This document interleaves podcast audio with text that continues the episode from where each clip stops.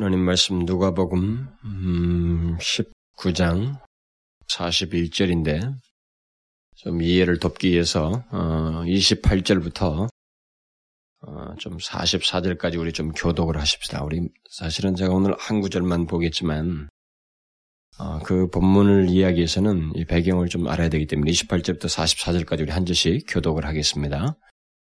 예수께서 이 말씀을 하시고 예루살렘을 향하여 앞서서 가시더라.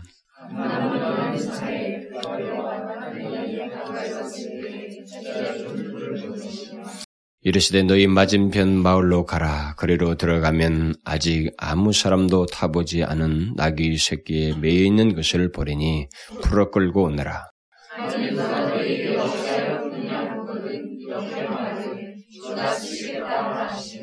보내심을 받은 자들이 가서 그 말씀하신 대로 만난지라.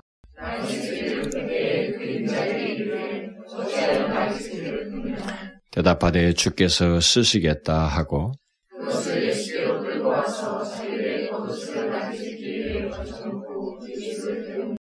가실 때 저희가 자기의 겉옷을 길에 펴더라.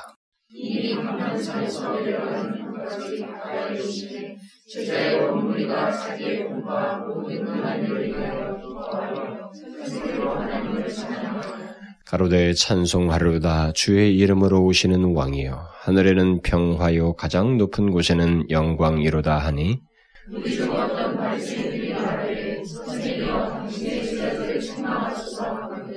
대답하여 가라사대 내가 너희에게 말하노니 만일 이 사람들이 잠잠하면 돌들이 소리 지르리라 하시니라 가라사대 너도 오늘날 평화에 관한 일을 알았다면 좋을 뻔하였거니와 지금 내 눈에 숨기웠도다.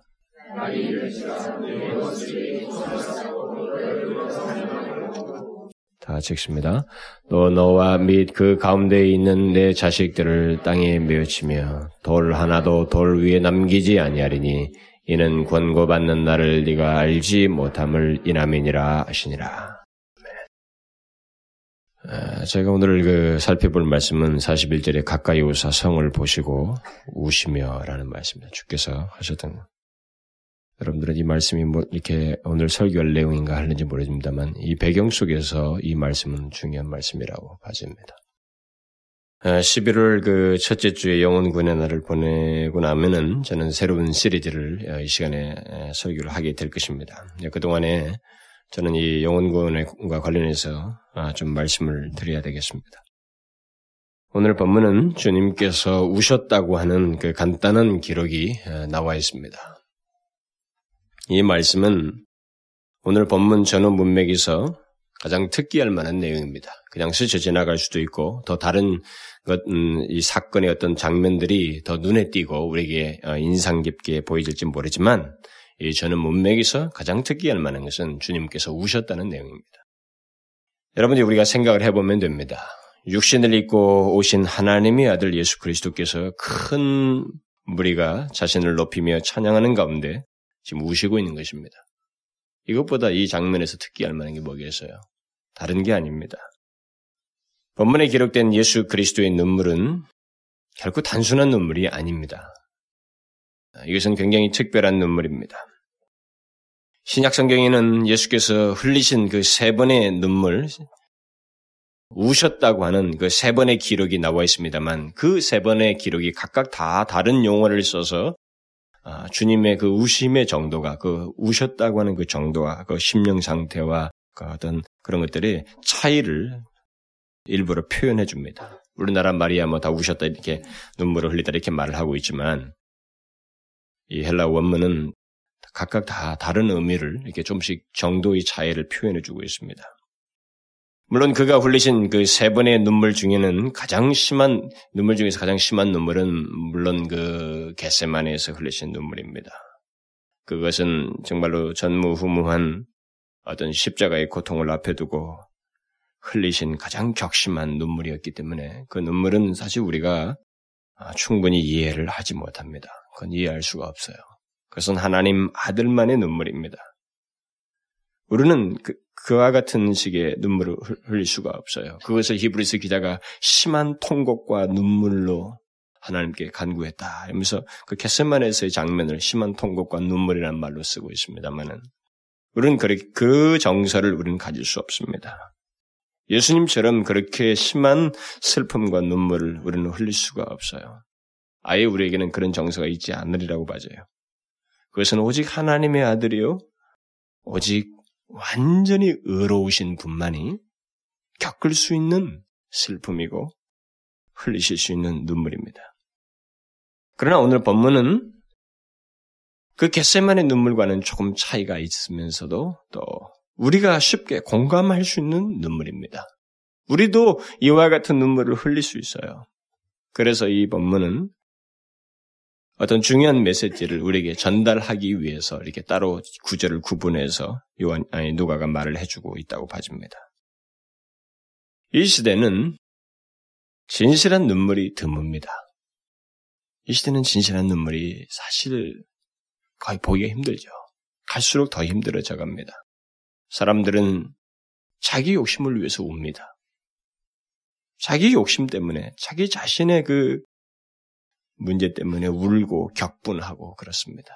자기 그 이기적이고 또 자기 자신을 못 이겨서 막 사람들을 울어요. 오늘 현대는.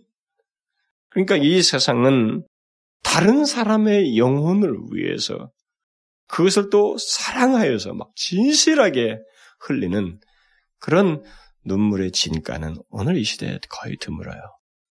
이 세상은 오늘날 이 시대의 사람들은 다 자기를 위해서 울 수, 울고 있는 겁니다. 응?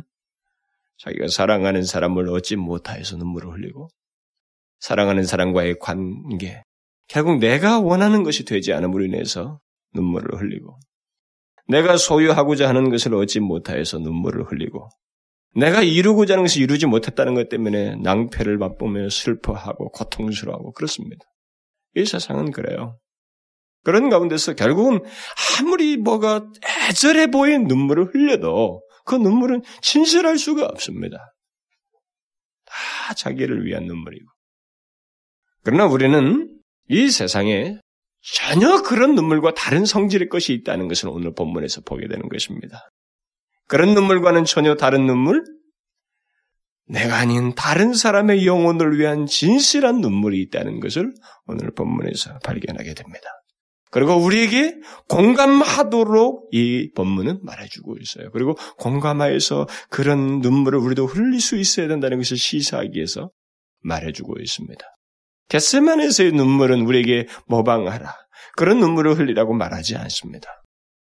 이것은 우리에게 어떤 메시지를 가지고 있습니다. 우리는 여기서 우리 주님이 어떤 배경 속에서 왜 눈물을 흘리셨는지를 생각해 보면서 예수님 같은 진실한 눈물을 다시 말하면 다른 사람들의 영혼을 위한 눈물을 우리 또한 가져야 돼요. 가져야 된다는 것입니다.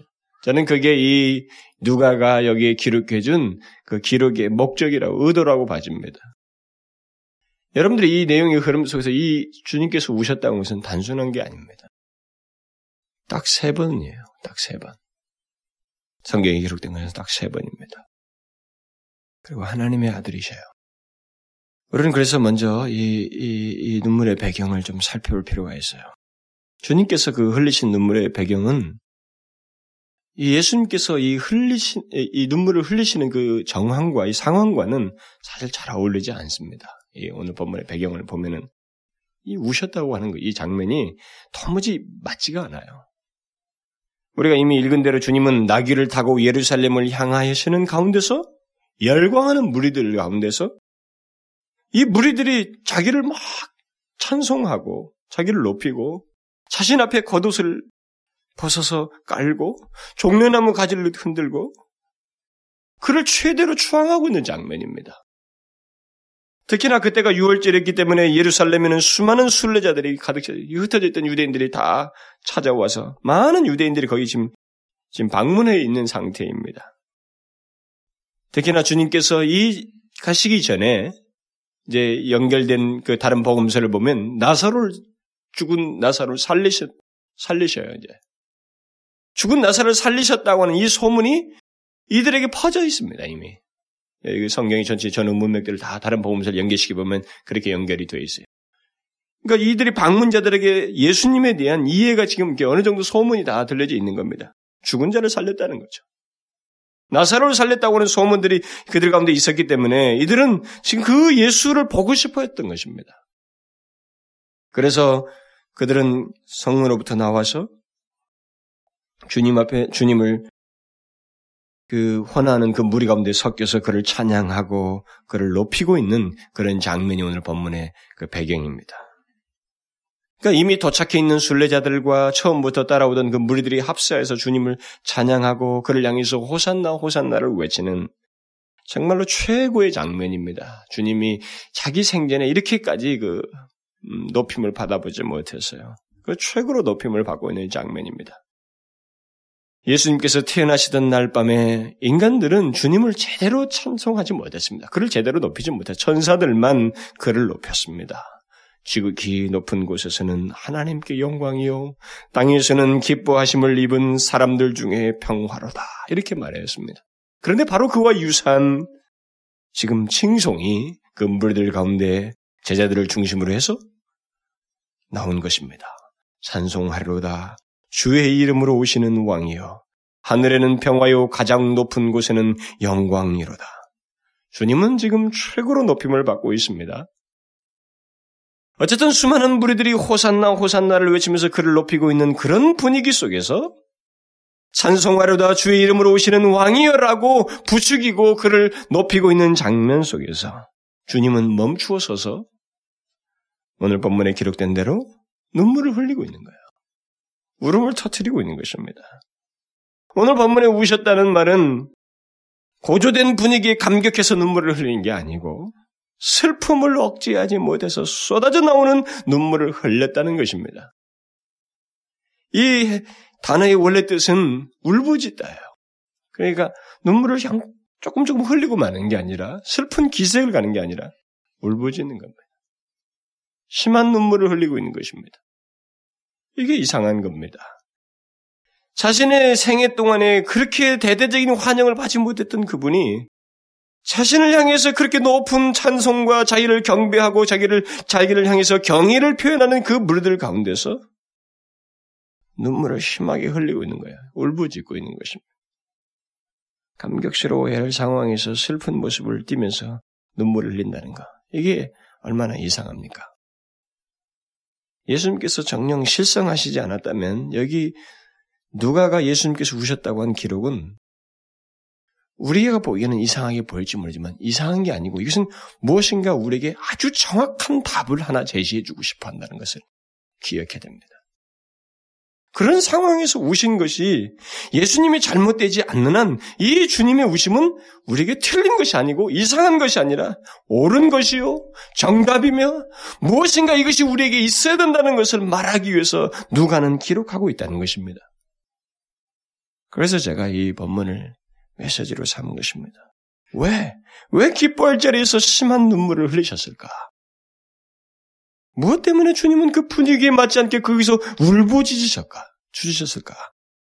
오늘 본문은 그 이유를 간단하게 말을 합니다. 물론 뒷구절에 가면 더 상세한 설명이 나옵니다만 그 상세한 설명들은 뒤로 하겠습니다. 오늘 본문만 가지고 말씀을 드리면 성을 보시고 우셨다라고 이렇게만 말하고 있어요. 성을 보시고 우셨다는 것입니다. 다시 말하면 예루살렘 성 때문에 울으셨다는 거예요. 예루살렘 성에 무엇이 문제 있기에 주님께서 그것을 보시고 우셨을까? 그것도 분위기에 맞지 않게 화나는 자리에서 멈추어서서 그렇게 심한 눈물을 흘리셨을까? 이것은 외형상의 예루살렘의 문제가 아닙니다. 예루살렘은 어제나 오늘나 똑같은 모습이에요. 그냥 그대로 똑같은 모습을 그들이 계속 분주하게 많은 거민들이 움직이면서 그렇게 하고 있는 장면입니다. 그런데 주님은 그 예루살렘을 보시면서 우셨습니다. 무엇 때문에 우셨을까? 주님은 예루살렘 건물이 아니라 예루살렘에 거하는 사람들의 영적 상태와 그들의 영혼이 처하게 될 운명을 인하여서 눈물을 흘리신 것입니다. 예루살렘 성 껍데기가 아닙니다. 건물이 아니에요. 그들의 영적 상태와 거기에 거하는 수많은 사람들의 영혼 때문에 주님은 눈물을 흘리신 것입니다. 주님은 예루살렘에 거하는 수많은 영혼들의 폐역함과 그것으로 인해서 그들에게 이 말 하나님의 심판을 생각하면서 심하게 눈물을 흘리시고 있는 것입니다. 얼마든지 분위기에 동조해서 즐거워하고 그를 높이는 주변 분위기에 화답할 수도 있었지만 주님은 허울 좋은 예루살렘 성 그 안에 거하는 수많은 사람들의 그, 그 영혼이 멸망하게 된다는 것, 멸망할 상태를 가지고 있다는 것 때문에 그것을 생각하면서 심한 눈물을 흘리신 것입니다. 그뿐만 아니라 그 자기 주변에서 화나는 이 무리들 또한 며칠 뒤면은 예루살렘 거민들과 함께 호산나 대신에 십자가에 못 박으라고 저 사람을 십자가에 못 박으라고 외칠 자들인 것을 주님은 아셨습니다. 결국 며칠 뒤에 돌아가시거든요. 이 사건 뒤에. 결국 주님은 다른 사람들이 보지 못하는 수많은 영혼들의 상태와 그들에게 닥쳐올 그 멸망을 생각하시면서 우셨던 것입니다.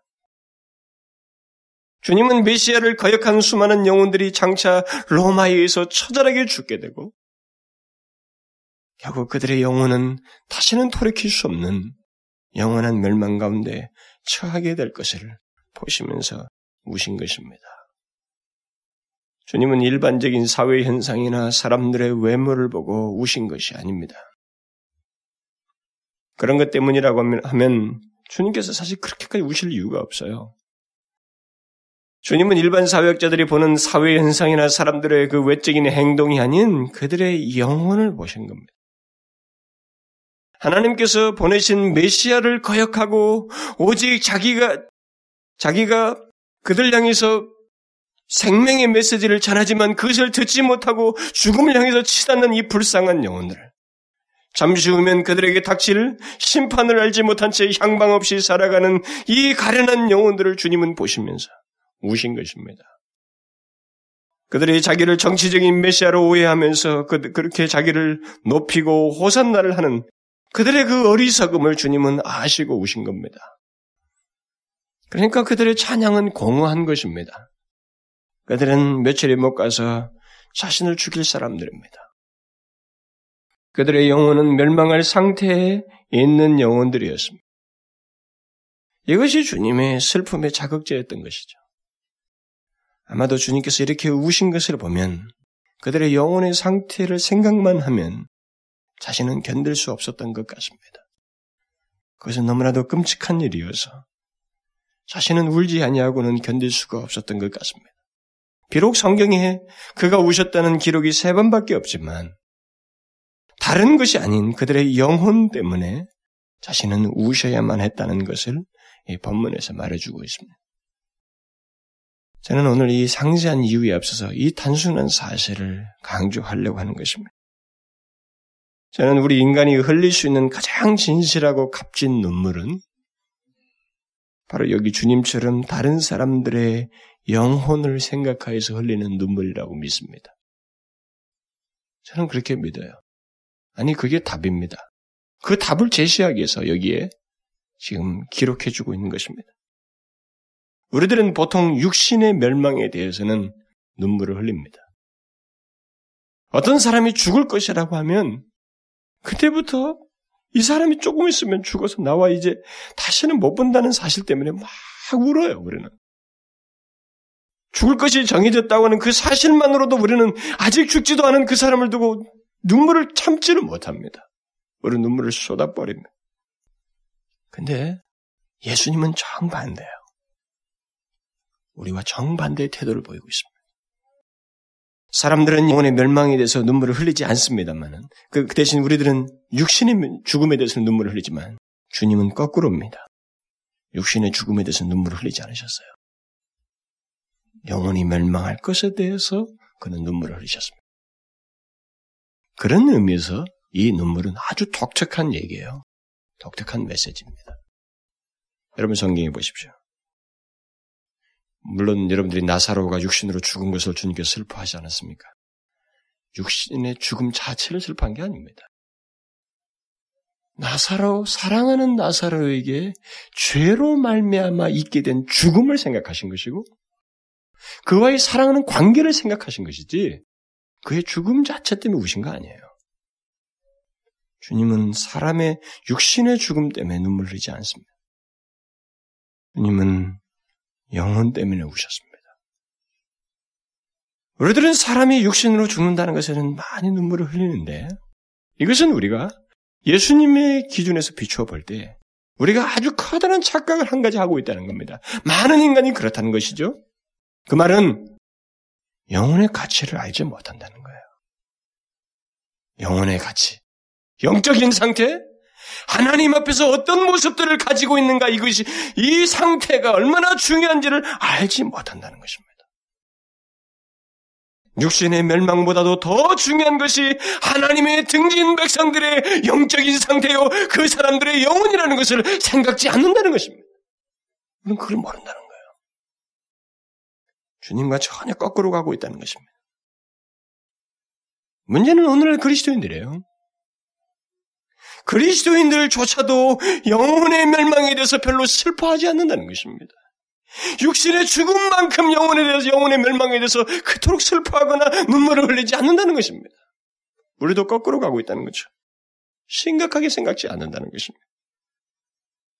주님께서 오른 눈이 실족해 하거든 그 눈을 빼어버려서라도 또 범죄케 하는 오른손을 잘라서라도 온몸, 다시 말하면 너희의 몸과 영혼이 다 지옥에 던져지지 않는 것을 던져지지 않도록 하라고 그런 권면을 하신 주님의 의도를 오늘 예수 믿는 사람들이 잘 알지 못해. 그런 말은 뭔가 역겹고 극단적인 말처럼 생각을 한다는 것이죠. 여러분, 하나님 아들께서, 아니, 하나님 자신께서 하신 말씀이에요. 뭐 농담이 아닙니다. 네 오른 눈이 실족해 하거든 오른 눈을 빼서라도 네 온 영혼이 몸과 영혼이 멸망하는 것을 막아야 된다고. 그렇게 말씀하신 주님의 의도를 우리가 캐치를 못해요. 이해를 하지 못합니다. 제대로 받아들이질 않고 제대로 적용하지 않는다는 것입니다. 만일 눈을 상실했으면 실명했다면 그때는 울 겁니다. 우리는 오른손이 잘렸다면 그 자기 그 가까운 친척과 알고 있는 친구의 잘린 손 때문에 눈물을 흘릴 거예요. 그러나 그의 영혼에 대해서는 그 영혼의 상태에서는 눈물을 흘릴 줄 모른다는 것입니다. 주님과 정반대 방향으로 간다는 것입니다. 예수를 믿으면서도 여전히 유기의 눈에 보이는 것에 따라서 판단하고 그것에 의해서 자신을 어? 안주하는 그리스도를 따르는 자와 다른 자 같지 않은 모습을 오늘날 많은 사람들이 가지고 있다는 거죠. 저는요, 전도라는 이 말 자체를 너무 많이 쓰는 것에 대해서 저는 반대입니다. 그 말을 굳이 해석하자면 도를 전하는 거예요. 복음을 전하는 거예요. 생명의 메시지를 전하는 겁니다. 그 전하는 행동 자체를 크게 우리가 말하기 이전에 먼저 우리는 주님과 같은 영혼들에 대한 이해가 있느냐를 생각해야 돼요. 그리고 당연성을 생각해야 됩니다.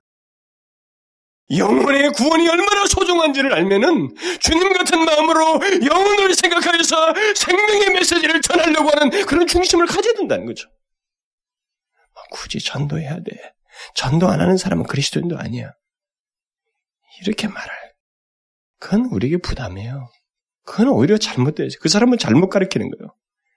외식된 사람으로 양산시켜버리는 겁니다. 아닙니다. 주님과 같은 시각을 가져야 돼요. 영혼에 대한 이해를 가지고 있어야 돼요. 근데 우리가 거꾸로 간다는 거죠. 여러분 좀 실질적으로 생각해봐요. 여러분들이 잘 알고 있는 사람들, 가까운 사람이 여러분 죽어보십시오. 얼마나 눈물이 납니까? 정말 그 눈물은 참지 않아도 쏟아져 나옵니다. 그냥 그냥 가만히 있고 있어도 눈물이 그냥 흘러 넘쳐버려요. 무슨 폭포수같이 쏟아지는 것입니다. 뭐 막을 수가 없어요. 그런데 여러분 주님은요 그것에서 울지 않더라는 것입니다. 육신의 죽음에 대해서. 주님은 영혼들을 보고 우신 거예요.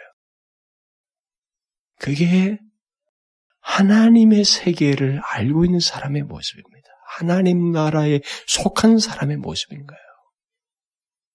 하나님 나라에 속한 사람은 바로 주님 같은 시각에서 육신보다도 그의 영혼, 이 세대, 이 도시의 영적 상태를 인하여서 슬픔과 눈물을 흘릴 수 있어야 거죠. 이 시대의 영적 상태와 영원히 멸망할 영혼들을 예수님과 같은 그런 시각에서 보지 못한다면 우리는 아직까지도 세상적인 사람들이에요. 세상에 속한 사람과 하나도 다를 바 없는 모습입니다. 여러분, 우리들을 한번 보십시오. 우리들의 마음이 상하고 슬프고 눈물을 흘리게 되는 주된 그 자료들이 무엇입니까? 한번 보십시오. 다 눈에 띄는 거예요.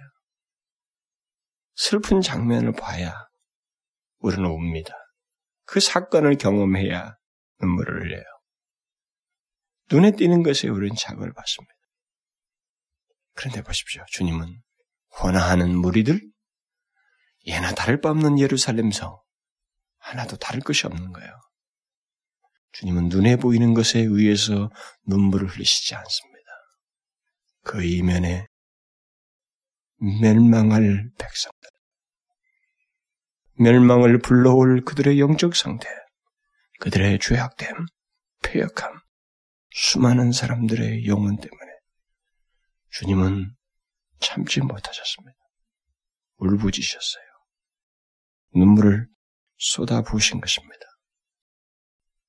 여러분들이 솔직하게 한번 보십시오. 어떤 때 슬픔과 눈물이 나는지 한번 보십시오. 여러분 한국 경제가 얼마 전에 나빠져서 IMF 해가지고 사람들이 막 노숙자들이 생기고 막 자살하고 그러니까 슬펐죠.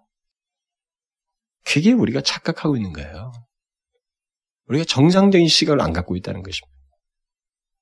나는 그들에 대해서 동정하지 말자는 게 아닙니다. 우리 그리스도인은 동정할 수 있고 그들에게서 구제와 어떤 봉사를 하는 해야 돼요. 근데 슬픔의 정도를 그쪽은 같지만 그들의 영혼에 대해서는 하나도 같지 않는 엉뚱한 모습을 가지고 그리스도인이라고 하는 것입니다. 그들의 영원한 생명을 그들이 멸망할 생명에 대해서는 생각지 않고 거기에서는 슬퍼할 줄 모르면서도 이런 국가적인 경제 상태, 사람들의 그런 처참한 모습 때문에 막 슬퍼하고 그런 것에 의해서 자기의 슬픔을 좌우하는 그 어리석음이에요. 주님 같지 않다는 것입니다. 그런 시각을 안 갖고 있다는 거죠. 만일 우리가 그런 눈에 보이는 것에서 슬퍼하고 눈물을 흘린다면 그것은 우리가 아직도 영혼이 구원받는 것이 무엇인지를 정확히 알지 못하고 있는 거예요. 영혼이 구원받는다는 것.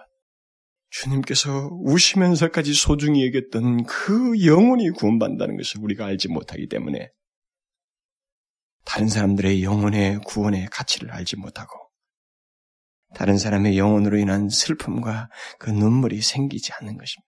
그러니까 자기 자신의 그 영혼이 구원받았다는 것에 대한 가치도 아직 그는 잘 모르고 있는 겁니다. 그러니까 자기 마음대로 해요. 신앙생활을. 내가 이 구원받았다고 하는 것이 주님께서는 이 영혼의 구원 때문에 그렇게 눈물을 흘리실 정도의 영혼의 가치에 대해서 우리가 알지 못하기 때문에 내게 구원받은 그 영혼의 가치에 대해서 알지 못하기 때문에 다른 사람에다 눈물도 흘릴 줄 모르고 결국 자기 자신의 영적인 상태에 대해서도 게으르고 나태한 일이 생기는 것입니다. 여러분 보십시오. 누가 보면 15장의 그 잃어버린 양과 잃어버린 드라크마와 탕자의 비유 속에서 뭘 얘기하셔요? 영혼이 돌아와서 그 영혼이 사, 새롭게 살았다는 것. 이것을 어떻게 기뻐하고 있습니까? 여러분, 그건 과장법이 아니에요. 천국에서 천군 천사와 함께 기뻐하는 장면을 결론적으로 계속 반복해주고 있어요. 그건 뭘 얘기하는 겁니까? 주님께서 육신을 입고 계셨을 때는 그것이 안타까워서 눈물을 흘릴 정도의 내용인 그 영혼, 그 영혼의 구원은 천국에서 그만큼 큰 기쁨의 얘기라는 것입니다. 우리가 이렇게 함께 모였으니까 다수니까 나도 뭐 구원받고 저는 희소성이 없는 것처럼 이렇게 보이는지 모르지만 여러분 다른 사람 생각할 거 아니에요. 얼마든지 버려질 수 있습니다. 저는 우리 각각은 버려진 상태로 있을 수 있었던 사람들이에요. 제 인생만 돌아봐도 저는 그렇습니다. 영혼이 구원받는다는 것. 이것의 가치가 무엇인지를 우리가 너무 알지 못하기 때문에 자기는 자기는 자기대로 그 영혼의 가치를 소중히 여길 줄 모를 뿐만 아니라 다른 사람의 영혼에 대해서 슬퍼할 줄 모르는 그런 일이 있게 된다. 세상 사람들과 별로 다를 바 없이 세속적인 것에 눈이 멀어서 영적인 것은 보지 못하고 눈에 보이는 것에 의해서 슬퍼하고 거기에 따라서 그냥 동요하고 그 정도라는 거죠.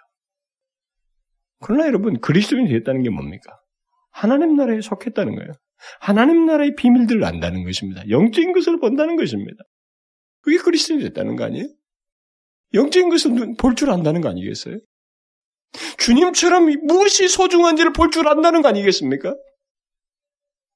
그러니까 이상한 겁니다. 예수를 믿어도 굉장히 이상하게 믿는 거예요, 오늘날은. 예수 대중문화가 하나 형성돼 버린 거죠. 이상한 거예요. 그렇지 않습니다. 그것은 새로운 달라진 시각인 것입니다.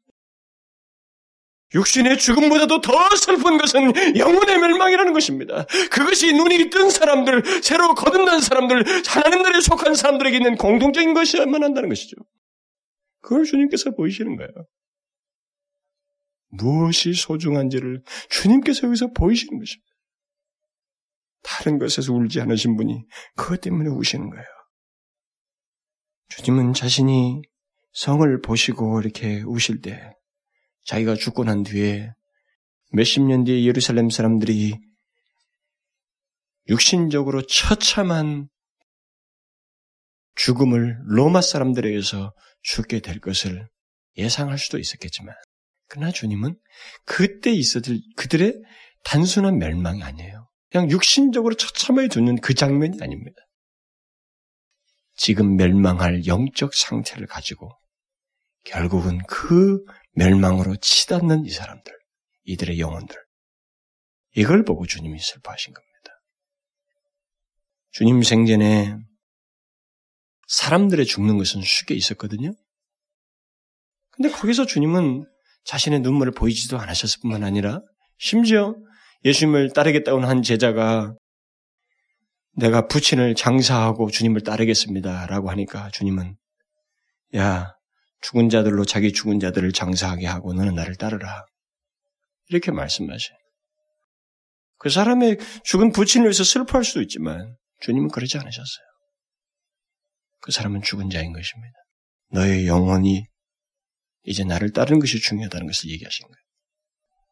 결국은 뭡니까? 여기서 흘리신 주님의 눈물은 굉장히 특별한 눈물이에요. 그런데 그 특별한 눈물은 아주 단순한 사실을 위한 눈물이었습니다. 영혼들을 위한 눈물이었어요. 육신적인 죽음이 아닌 사람들의 영적인 죽음의 상태와 영혼의 멸망에 대한 눈물이었습니다. 물론 AD 70년에 로마의 디도 장군에 의해서 예루살렘은 처절하게 멸망하게 됩니다. 주님께서 여기서 예언하신 대로 또 마태복음 24장에서 예언하실 때 주님은 복선적으로 예언하셔요. 미래를 너희들이 잠시 후면 얼마 후면은 처절하게 멸망이 오는데 그때 멸망의 장면을 얘기하면서 그 예언을 최종적인 최후의 심판과 연관시켜서 이스라엘에게 있을 AD 70년의 멸망을 예언하신 것입니다. 그러니까 예수님이 죽으시고 난 다음에 약 40년 가까이 되었을 때 실제로 그들이 정말 엄청난 심판을 받습니다. 그 멸망의 현장을 상세히 기록한 당시 역사가 있던 그 조세프스는 정말로 인간이 당할 수 있는 고통과 최후치고는 너무 끔찍스러운 그 장면들을 이렇게 다 기록해줘요. 읽기가 거북할 정도 그 내용들이 가득 차 있습니다. 기도 장군이 와서 그들이 예루살렘을 다 포위했을 때 모든 게 다 차단된 겁니다. 굶겨 죽이는 거예요, 계속. 그러니까 이쪽 군사도 손실을 안 보기 위해서 가만히 포진 한 채 그냥 모든 걸 차단한 채 딱 기다리는 겁니다. 그래서 성 안에 갇힌 채 그들은 심한 기근으로 역병으로 죽습니다. 배고파서 죽어요. 그리고 막 서로 서로 죽이는 장면들이 나오는 거죠. 이제 서로 살기 위해서. 동족의 칼에 의해서 수천 명씩 죽게 됩니다. 마침내 여인들은 자기들이 낳은 자식을 삶아서 먹어요. 그걸 나눠 먹습니다. 그게 조세프스가 실제로 기록합니다. 일반 역사가가. 그런 남자들은 짐승처럼 변하여 난폭해지고 그야말로 그 성 안에는 이 세상에서 나쁘다고 하는 것은 가득 차 있던 것입니다. 나쁜 것은 가득 차 있었어요. 사람들은 깊은 공포 속에서 소망이 없는 겁니다. 길이 없는 거예요. 나갈 수도 없고. 그 공포의 나날들을 보내는 것입니다. 한마디로 예루살렘은 죽음이 뒤덮여 있었던 것입니다. 죽은 사람들, 죽고 있는 사람들, 죽을 사람들로 가득 차 있던 것입니다. 그래서 조세프스는 그것을 기록합니다. 유대인들에게는 도망갈 수 있다는 희망이 완전히 없어졌습니다. 그 도성에 빠져나갈 희망이 없었습니다. 기근이 모든 집들과 가정들을 덮쳤습니다. 다락방은 기근으로 죽어가는 여인들과 어린아이들로 가득 차 있었습니다. 어린아이들과 젊은이들이 그림자처럼 시장을 방황하고 있었으며 모든 기근으로 말미암아 퉁퉁 부어서 죽어 쓰러졌습니다. 그러나 나중에는 그렇게 할 수가 없었습니다. 사람들은 죽은 자들을 성벽 아래 골짜기로 던져버렸습니다. 그건 시체 냄새가 너무 지독해서 버린 겁니다. 디도는 그 골짜기를 따라서 성벽 주위를 도는 중에 죽은 시체들로 가득 찬 것을 보았습니다. 그 시체들 주변에는 심한 부패물이 줄줄 흐르고 있었습니다. 그것을 본 그는 신음하였습니다. 이건 이방인이에요, 디도는. 디도는 신음하면서 이렇게 말한 거죠. 그리고 하늘을 향하여 손을 펼치고 이것이 자기가 한 일이 아님을 하나님께서 증거해 주시기를 구했습니다. 하나님이 디도가 한 게 아니라는 거예요. 이방인조차도 그렇게 말한 거예요. 그건 주님께서 예언하신 것입니다. 주님은 그렇게 될 것을 미리 아셨습니다. 하나님을 등진 그들이 당할 비참한 죽음을 주님을 알고 계셨습니다. 그러나 여러분, 주님은 그런 육신적인 죽음과 비참한 현실 때문에 눈물을 흘리신 것이 아닙니다. 조세프스는 그것만 기록했지만 주님께서 여기서 우셨다고 하는 것은 그 다음 얘기입니다. 더 중요한 이유가 있습니다. 주님의 눈물은 그들의 그 처참한 육신적인 죽음이 아니라 그 죽음을 시작으로 해서 그들이 멸망할 영혼, 영원한 영혼의 멸망 때문에 주님은 흐느끼셨던 것입니다. 그 예루살렘을 보시면서 예루살렘이 당한 그런 끔찍한 현실과 공포와 죽음은 영혼의 멸망에 비교하면 아무것도 아닙니다. 여러분 이걸 우리가 진실로 알아야 돼요. 주님의 이 강조를 따라서 우리는 정확히 알아야 됩니다. 그건 아무것도 아니에요. 뭐 아무리 처참한 죽음을 죽는다 할지라도 몸을 갈기갈기 찢어 죽이고 불을 태워서 죽이고 톱으로 켜서 죽이고 굶주린 사자에게 물어 뜯겨 죽는다 할지라도 실제로 그런 죽음이 많은 그리스도인들에게 초대교에 있었습니다. 사자의 밥이 돼서 죽고 톱으로 켜서 죽이고 불에 태워서 죽이고 몸을 찢어서 죽이고 그게 실제로 1세기에 있었어요. 그렇게 죽는다 할지라도 만일 그 육신 속에 하나님이 기뻐하시는 영혼이 있다면 죽어도 다시 부활할 생명을 그 안에 가지고 있다면 그 육신은 오히려 만족과 기쁨 가운데 있게 되는 것입니다. 기쁨 가운데 있는 거예요. 그것은 기쁨의 죽음입니다. 그것은 소망의 죽음입니다. 주님의 입장에서는 그것은 슬퍼할 일이 아니라는 것이죠. 주님의 슬픔은 그게 아닙니다. 처참하게 죽고 또 영혼조차도 영원히 멸망하는 것. 그 영혼 때문에 우신 것입니다. 여러분 영혼이 죽는다는 것, 영혼이 영원히 멸망한다는 것, 이것은요 재앙 중의 재앙입니다. 그 어떤 처참한 육신적 죽음보다도 더 끔찍한 돌이킬 수 없는 죽음입니다. 여러분 그런 영혼의 죽음은 육신이 죽을 때 있게 되는 게 아닙니다. 그것은 지금 주님은 살아있는 육신적으로 살아있는 예루살렘을 보시고 그것과 함께 장례를 보신 것입니다. 지금 하나님을 믿지 아니하고 그리스도께 순종하지 아니하는 모든 자에게 그런 영혼의 죽음은 있는 것입니다. 예루살렘이 완전히 함락될 때 있게 될 육신적인 죽음과 고통 이전에 그것보다 더 끔찍한 죽음의 상태를 현재 가지고 있는 수많은 영혼들을 주님은 보시고 우신 것입니다. 그들은 그것을 알지 못하고 있었던 것이죠. 그러나 주님은 아셨습니다. 그래서 주변 분위기, 열광하는 분위기는 아무런 상관이 없었어요. 우리에게는 이상해 보일 것 같은 그 분위기 속에서 주님은 울부짖으셨습니다. 주님의 눈물은 영혼들을 생각한 눈물이었다는 것을 잊지 말아야 됩니다. 제가 여러분들에게 강조, 계속 강조하는 게 바로 이것입니다. 이런 눈물이 우리에게 바탕이 있어야 되는데 없다라는 겁니다. 이게 이상하다는 겁니다. 없다라는 거예요. 전도하는 행위는 있지만은 영혼에 대한 울부짖음은 없다는 것입니다. 사람을 데려다가 교회에 앉히는 것은 있지만 그 영혼을 위한 눈물과 그 영혼을 위한 하나님 앞에서 애절한 모습은 없다는 것입니다. 이 도시의 영적 상태를 인하여 슬퍼하고 고통하는 것은 없다는 것입니다. 너무나도 이상한 것입니다. 오늘날 이 시대에 예수 믿는 것은 너무나도 이상한 것입니다. 주님으로 하여금 눈물을 흘리게 하셨던 그 멸망하는 영혼들이 우리 주변에도 분명히 있지만 우리는 주님 같은 눈물이 없다는 것입니다. 여러분, 아무리 그들의 상태가 건강하고 재력이 있고 재능이 있고 실력이 있고 아무리 무엇이든 완전해 보여도 예루살렘 멸망 때 있었던 육신의 처참한 죽음보다도 더 무서운 죽음의 상태를 가지고 있는 것입니다. 그리스도를 알지 못하면. 그런데 그런 사람은 예수님 앞에도 있었던 것처럼 우리 주변에도 있는데 우리는 눈물이 없다는 거죠.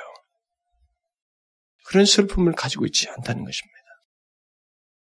생명의 복음을 듣지 못하면 그들은 영원히 기회를 상실한 채 죽게 될 것입니다.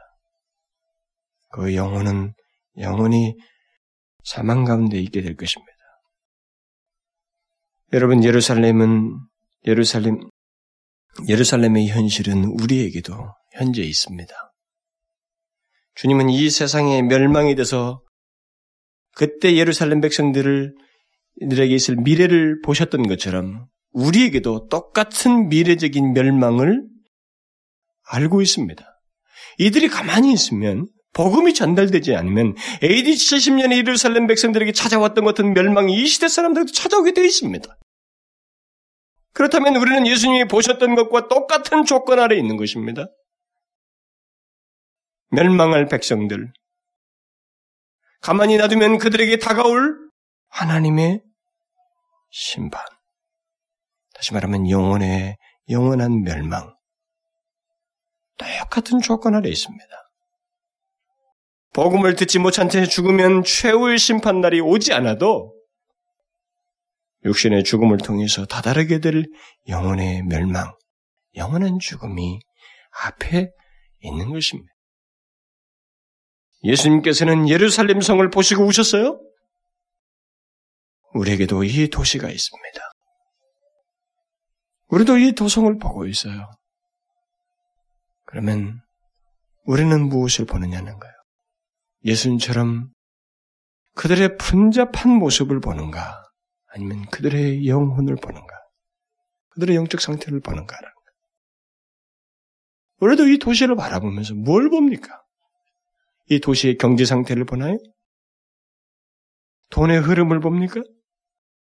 분주한 사람들의 모습입니까? 사람들의 유행과 옷 입는 외모를 봅니까?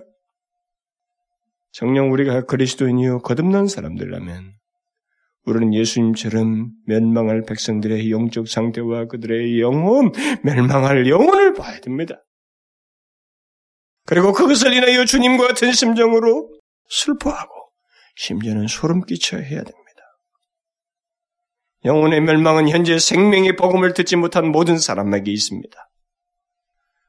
복음을 받아들이지 못한 채 죽으면 기회는 영원히 상실하는 겁니다. 그들은.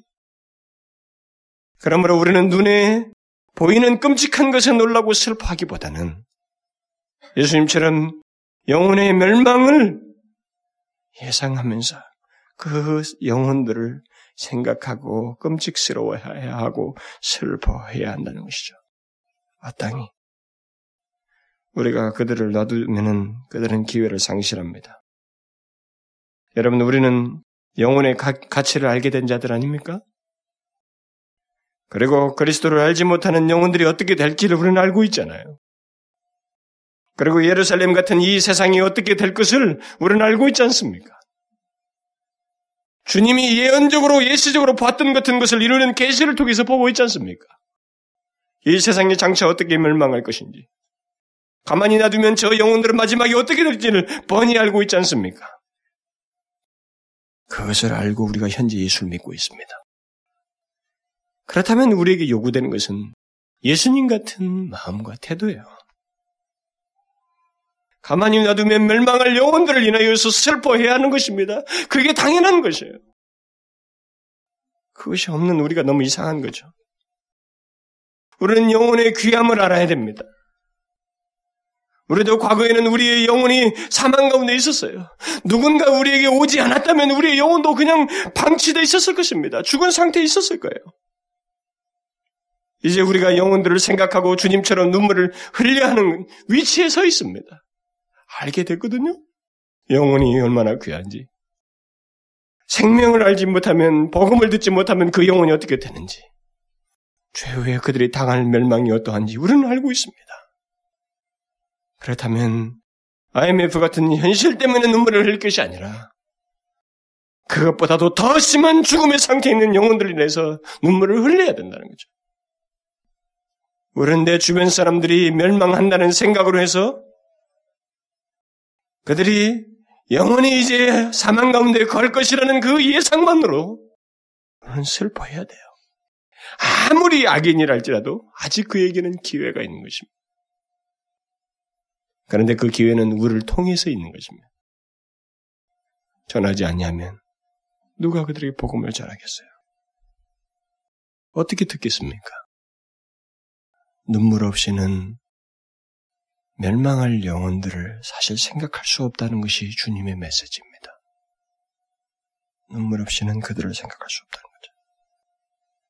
영원한 멸망이 무엇인지를 잘 알면 알수록 눈물 없이는 그들의 영혼을 생각할 수가 없다는 것입니다. 그리스도 없이 죽는다는 것은 너무나 끔찍스러운 것입니다. 그래서 스펄전 목사는 이런 말을 했어요. 그리스도 없이 죽는다는 것은 하나님 앞에서 우리의 마음을 가루로 만드는, 가루가 되게 하는 것이다. 이 말은 무슨 말이에요? 그리스도 없이 죽는다는 것은 그것을 생각하게 되면 하나님 앞에서 우리의 마음은 정말 가루로, 가루가 되게 하는 것처럼 이건 정말 심각하고 슬픈 일이라는 거예요. 그리스도 없이 죽는 자들을 생각하면서 마음이 가루가 되는 것 같은 경험을 해보셨어요? 스퍼저 목사는 그의 회중들에게 그런 말과 함께 이런 권면을 해요. 우리들은 눈물 없이는 이 런던시를 쳐다볼 수 없어야 합니다. 그리고 또 슬픔 없이는 단 한 사람의 죄인도 바라볼 수가 없어야 합니다. 만일 우리가 사람들을 다가올 진노로부터 구원해주고 또 그들을 구세주의 안식처로 인도해줄 수 있다면 우리 자신이 그들을 위해서 기꺼이 죽을 수 있어야만 합니다. 참, 그도 예수님 같은 태도를 가진 거예요.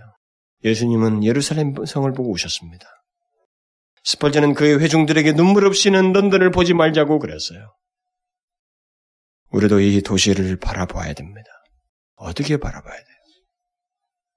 영혼들을 생각하면서 눈물 가운데 바라봐야 돼요.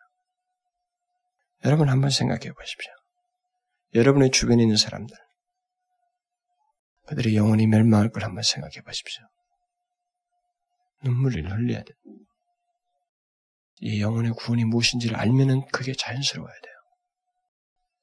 영혼을 위해서 손을 쓰십시오. 영혼을 위해서 지식을 쓰시고, 입을 쓰시고, 말을 하시고, 그들에게 복음을 전하고, 하나님 앞으로 이끄는 거예요. 저는 한 가지 소원이 그거예요. 아침에 설교하러 올라오기 전에도 하나님 앞에 그렇게 기도했습니다만 하나님 제가 생전에 목회하는 동안에 다른 욕심 하나도 갖지 않게 해주십시오. 오직 영혼들의 회심에만 관심을 갖게 해주십시오. 저는 꼭 그랬으면 좋겠어요. 저는 우리 교회에 진짜 넌 크리스찬들이 와서 회심하고 주님을 알고 생명을 맛보고 하나님이 기뻐하실 그 놀라운 일이 바로 이 지상 현장에서 이 공동체 현장에서 있게 되길 바래요. 그래서 회심이 지속적으로 일어나는 정말 구원의 공동체. 그래서 하나님이 영광 받으시는 구원의 공동체가 되었으면 좋겠어요. 여러분도 똑같은 생각을 가져주십시오. 처음부터 우리가 그래야 됩니다. 다른 생각에 우리가 너무 욕심낼 필요가 없어요. 영혼, 영혼들을 보십시오. 내가 손을 대지 않으면, 메시지를 전하지 않으면 저들은 죽습니다. 멸망해요. 여러분들의 가족도 마찬가지예요. 가족들 중에 친지 중에 넌 크리스천들 있죠? 예외 없습니다. 외모를 보지 마십시오. 그 영혼을 보십시오. 정말로 불쌍한 거예요. 아무것도 모르는 것입니다. 그것 때문에 주님은 정말로 울부짖은 거예요. 그냥 터트린 겁니다, 눈물을. 이 도시의 영혼 구원을 위해서 여러분 눈물로 기도하는 우리 공동체가 되었으면 좋겠어요. 기도합시다. 오, 살아계신 우리 아버지 하나님, 하나님, 저희들이 그동안 우리 주변에 하나님 멸망을 향하여 치닫고 있는 수많은 영혼들에 대해서 좌시하였던 것을 용서하여 주옵소서. 저들을 주님 같은 마음으로 보며 하나님 저들의 영혼을 귀히 여기며 전하지 않으면 멸망할 수많은 영혼들을 생각하며 하나님 주님 같은 심정으로 안타까워하고 마침내 하나님의 이 생명의 복음을 전하는 저희들을 되게 하여 주옵소서. 오 주여 이 도시와 민족을 기억하여 주옵소서. 향방을 알지 못하는 가운데 스스로 착각하여 하나님의 스스로 살아있다고 생각하며 영적인 사망의 상태를 알지 못한 채 방황하는 수많은 영혼들이 있습니다. 하나님 우리가 눈에 보이는 것에 의해서 판단하기보다 그들의 영적인 상태를 인하여 슬퍼하며 그 영혼들뿐만 아니라 이 도시와 민족의 영적 상태를 인하여 슬퍼하는 저희들 되게 하여 주옵소서. 오 주여 영원 구원의 역사를 일으켜 주시옵소서. 저희들을 통하여 하나님 그리스도를 알지 못하는 영혼, 들의 회심의 역사가 있게 하여 주옵소서. 주님이 이 일을 원하시고 진행하기를 원하시는 줄 믿습니다. 저희들을 사용하셔서 죽어가는 영혼들을 한 사람이라도 구원하여 주시옵소서. 예수 그리스도 의 이름으로 기도하옵나이다. 아멘.